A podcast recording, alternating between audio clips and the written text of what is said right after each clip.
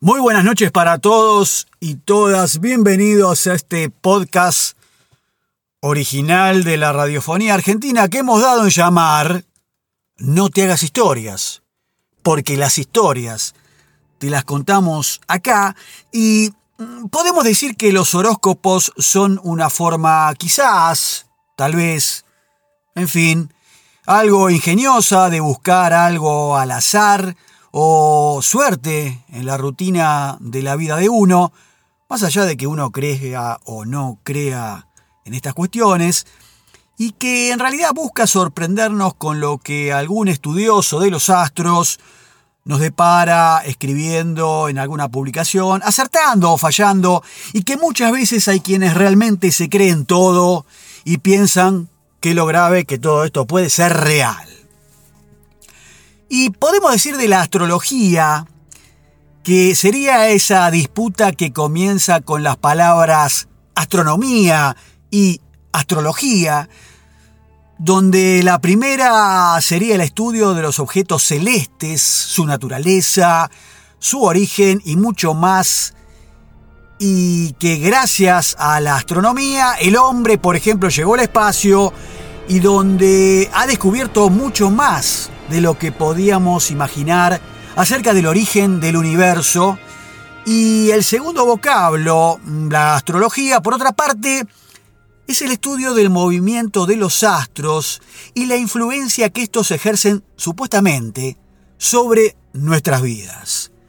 Cuentan con una historia de, escuchen bien esto, 4.000 años de antigüedad y es innegable que fue muy importante para civilizaciones pretéritas muy antiguas donde se podía pronosticar cambios de estaciones y algunas otras cuestiones respecto del clima, pero que desde el parecer de la ciencia, bueno, la veracidad en este punto siempre está en duda y hay falta entonces de credibilidad.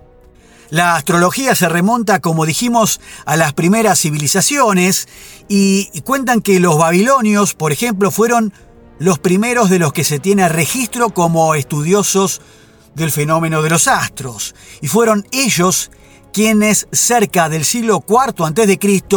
legaron su conocimiento a los griegos, y así es como figuras tales como el gran Platón, Aristóteles y otros, se dedicaron a estudiar más en profundidad esta disciplina, encontrando el orden en el caos. Se cree que el estudio de los signos del zodíaco comenzó con los egipcios, que lo llevaron a los babilonios y estos entonces a los griegos. Y vamos a hablar ahora sí del origen del zodíaco. El término zodíaco proviene de la palabra griega zoon, con Z y O, que significa animal, y la palabra kiklos, con K las dos veces, e Y, que significa rueda. Es una banda celeste de 18 grados de ancho que se desplaza por esa línea curva eclíptica por donde transcurre la vuelta completa de la Tierra alrededor del Sol. La banda se divide en 12 constelaciones del zodíaco que están ligadas de acuerdo a la progresión de las estaciones. A su vez, estas 12 constelaciones pertenecían a cuatro grupos de acuerdo a elementos naturales que son los siguientes. El fuego, representados por Aries, Sagitario y Leo. El agua, que serían el grupo de Cáncer, Escorpio y Piscis. El aire, conformado por Libra, Acuario y Géminis. Y de tierra, como Capricornio, Tauro y Virgo. Cada uno de estos nombres está basado en un animal o en un héroe de la mitología griega y su historia y atributos muchas veces sirven para pronosticar los mensajes que los signos nos dan. Y vamos a contar un poco sobre el porqué del nombre y ese símbolo o dibujo que los representa. Y comenzamos con Aries. Aries es ese carnero que suele considerarse que viene de la historia griega de Ele y Frixo, quienes fueron hijos del rey Atamante. Se dice que la madrastra de ellos buscaba sacrificarlos, pero su madre, Nefele, diosa de las nubes, lo evitó. Ella envió entonces un carnero de lana dorada que los ayudó a huir montado en su lomo.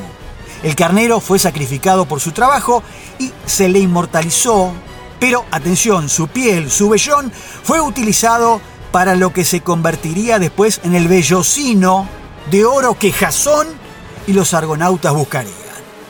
Vamos con Tauro. Es claramente el símbolo del toro que simboliza la fertilidad y la fortaleza, y esto es porque una de las leyendas cuenta que la mitología griega Zeus deseaba, como siempre, a Europa, que era una princesa fenicia que fue finalmente secuestrada por Zeus y que se convirtió en un toro blanco y que la montó y la hizo su amante. Minos, el rey de Creta, era hijo de Europa y cuando él buscó ayuda en Poseidón, que era el dios del mar, este le pidió como recompensa matar al toro, pero Minos fue incapaz debido a lo bello que era este bicho, por lo que Poseidón hizo que la hija de Minos se enamorara del toro y ella entonces mandó a construir una vaca hueca en la que se metió dentro y así fue tomada por el toro. De esta unión entonces nació el Minotauro, que era mitad toro y mitad hombre, y quien fue encerrado en un laberinto para la seguridad de todos. Se dice entonces que Tauro representa a Zeus siendo ese toro de color blanco. Vamos con Géminis, cuyo símbolo son como esos dos hermanos, que en verdad sí, eran los hermanos Castor y Pollux, hijos de Leda, que era otra mujer que tenía Zeus y que en forma de cisne hizo suya, y entonces nacieron estos dos de un huevo. Polus era un inmortal tranquilo, manso, pero Castor era mortal y muy problemático. Pero ambos claramente eran muy unidos, de ahí el símbolo que los representa. Castor fue asesinado y a pesar de que Pollux venció su muerte, o vengó su muerte mejor dicho, pidió ayuda a Zeus para estar junto a su hermano, por lo que Zeus les permitió volver a unirse en la constelación. Seguimos con Cáncer, representado, claro, con la figura del cangrejo, y que tiene su historia en el mito de Heracles y su intento de matar a Hidra de Lerna, que era una serpiente con muchas cabezas. Era, con H, era la reina de los dioses, diosa madre, hija de los titanes Cronos y Rea, hermana y mujer de Zeus. Entonces envió un cangrejo para ayudar a Hidra, pero atención, Heracles lo mató de manera muy fácil. A pesar de eso, Hera lo consagró dándole su propia constelación. Seguimos con Leo, el león. Sí, representa a su constelación gracias a que fue la primera víctima de Heracles en sus doce misiones. Heracles era un héroe y un semidios, hijo de Zeus y Almena y bisnieto de Perseo. Puede decirse que fue el más grande de los héroes mitológicos griegos y la figura de la masculinidad y cuyos atributos era la gran fortaleza. Él debía matar al león Nemeo, cuya piel era gruesa y ningún arma podía contra él, por lo que Heracles lo acorraló, lo estranguló, le quitó la piel y desde entonces la usó como armadura. Zeus premió al león que más admiraba de esta forma.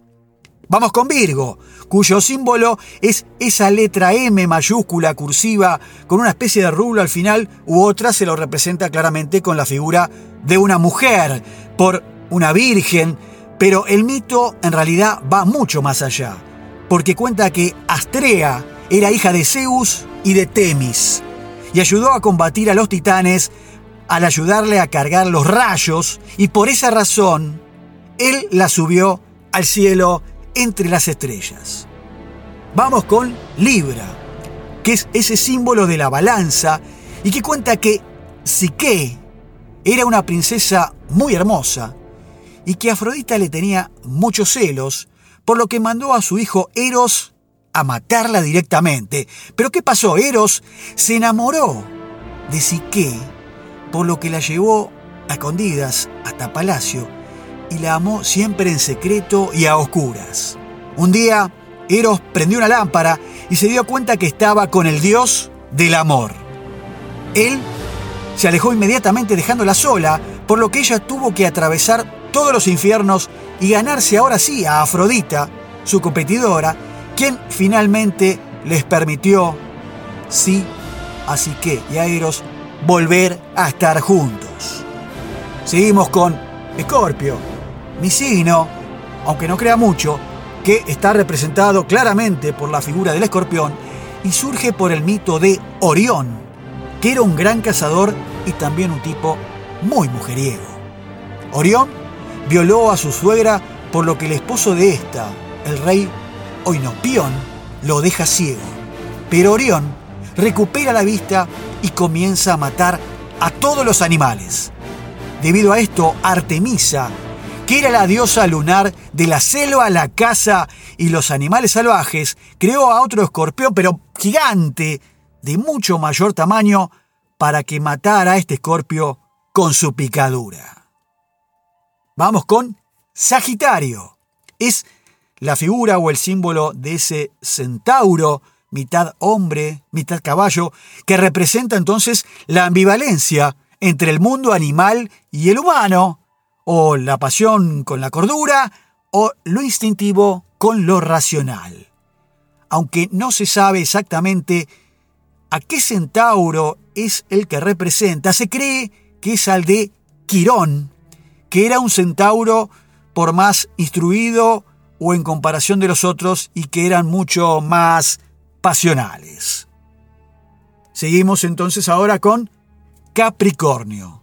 Capricornio que es la cabra con cola de pez que representa la unión de la tierra y del agua, así como lo material y lo emocional.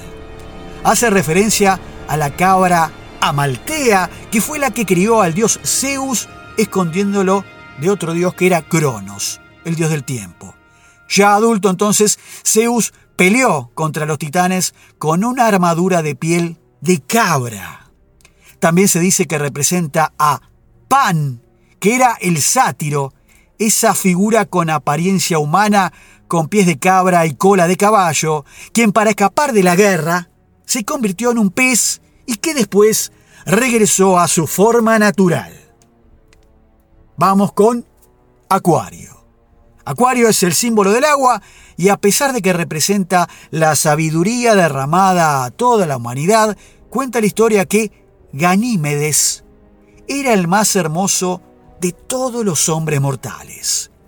Zeus lo raptó y lo llevó al monte Olimpo y lo convirtió, digamos que, en el barman de los dioses, por decirlo de alguna manera con una figura más actual, forzándolo entonces a que a servirles todo el tiempo a todos los dioses el néctar que llevaba en su jarra.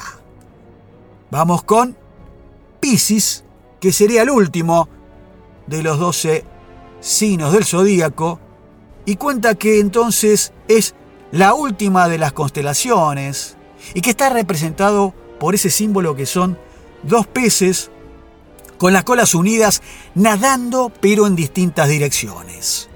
Estos peces están relacionados con la diosa Afrodita, quien los ayudó a escapar del tifón que Gaia, diosa de la tierra, había lanzado con toda su furia a los dioses. Afrodita se escondió entonces a orillas del río Éufrates y al encontrarse a los peces los salvó y los convirtió entonces como premio en esta última constelación. Otro mito dice que los peces en realidad son Eros y Afrodita unidos para siempre. Amigos, amigas, hemos llegado al final de otra entrega más de No te hagas historias, siempre por la FM Freeway, la 90.7, la radio independiente del conurbano oeste de Buenos Aires, La Matanza, República Argentina. Y mm, más allá de que uno crea o no en estas cuestiones del horóscopo, no se puede negar realmente después de haber transitado este espacio de la mitología griega que realmente la historia del origen del zodíaco sigue siendo eh, muy rica. Nos escuchamos entonces la próxima semana, siempre los martes, aquí en Nada Casual, Tropezón de Radio, a partir de las 20. Como siempre, chao.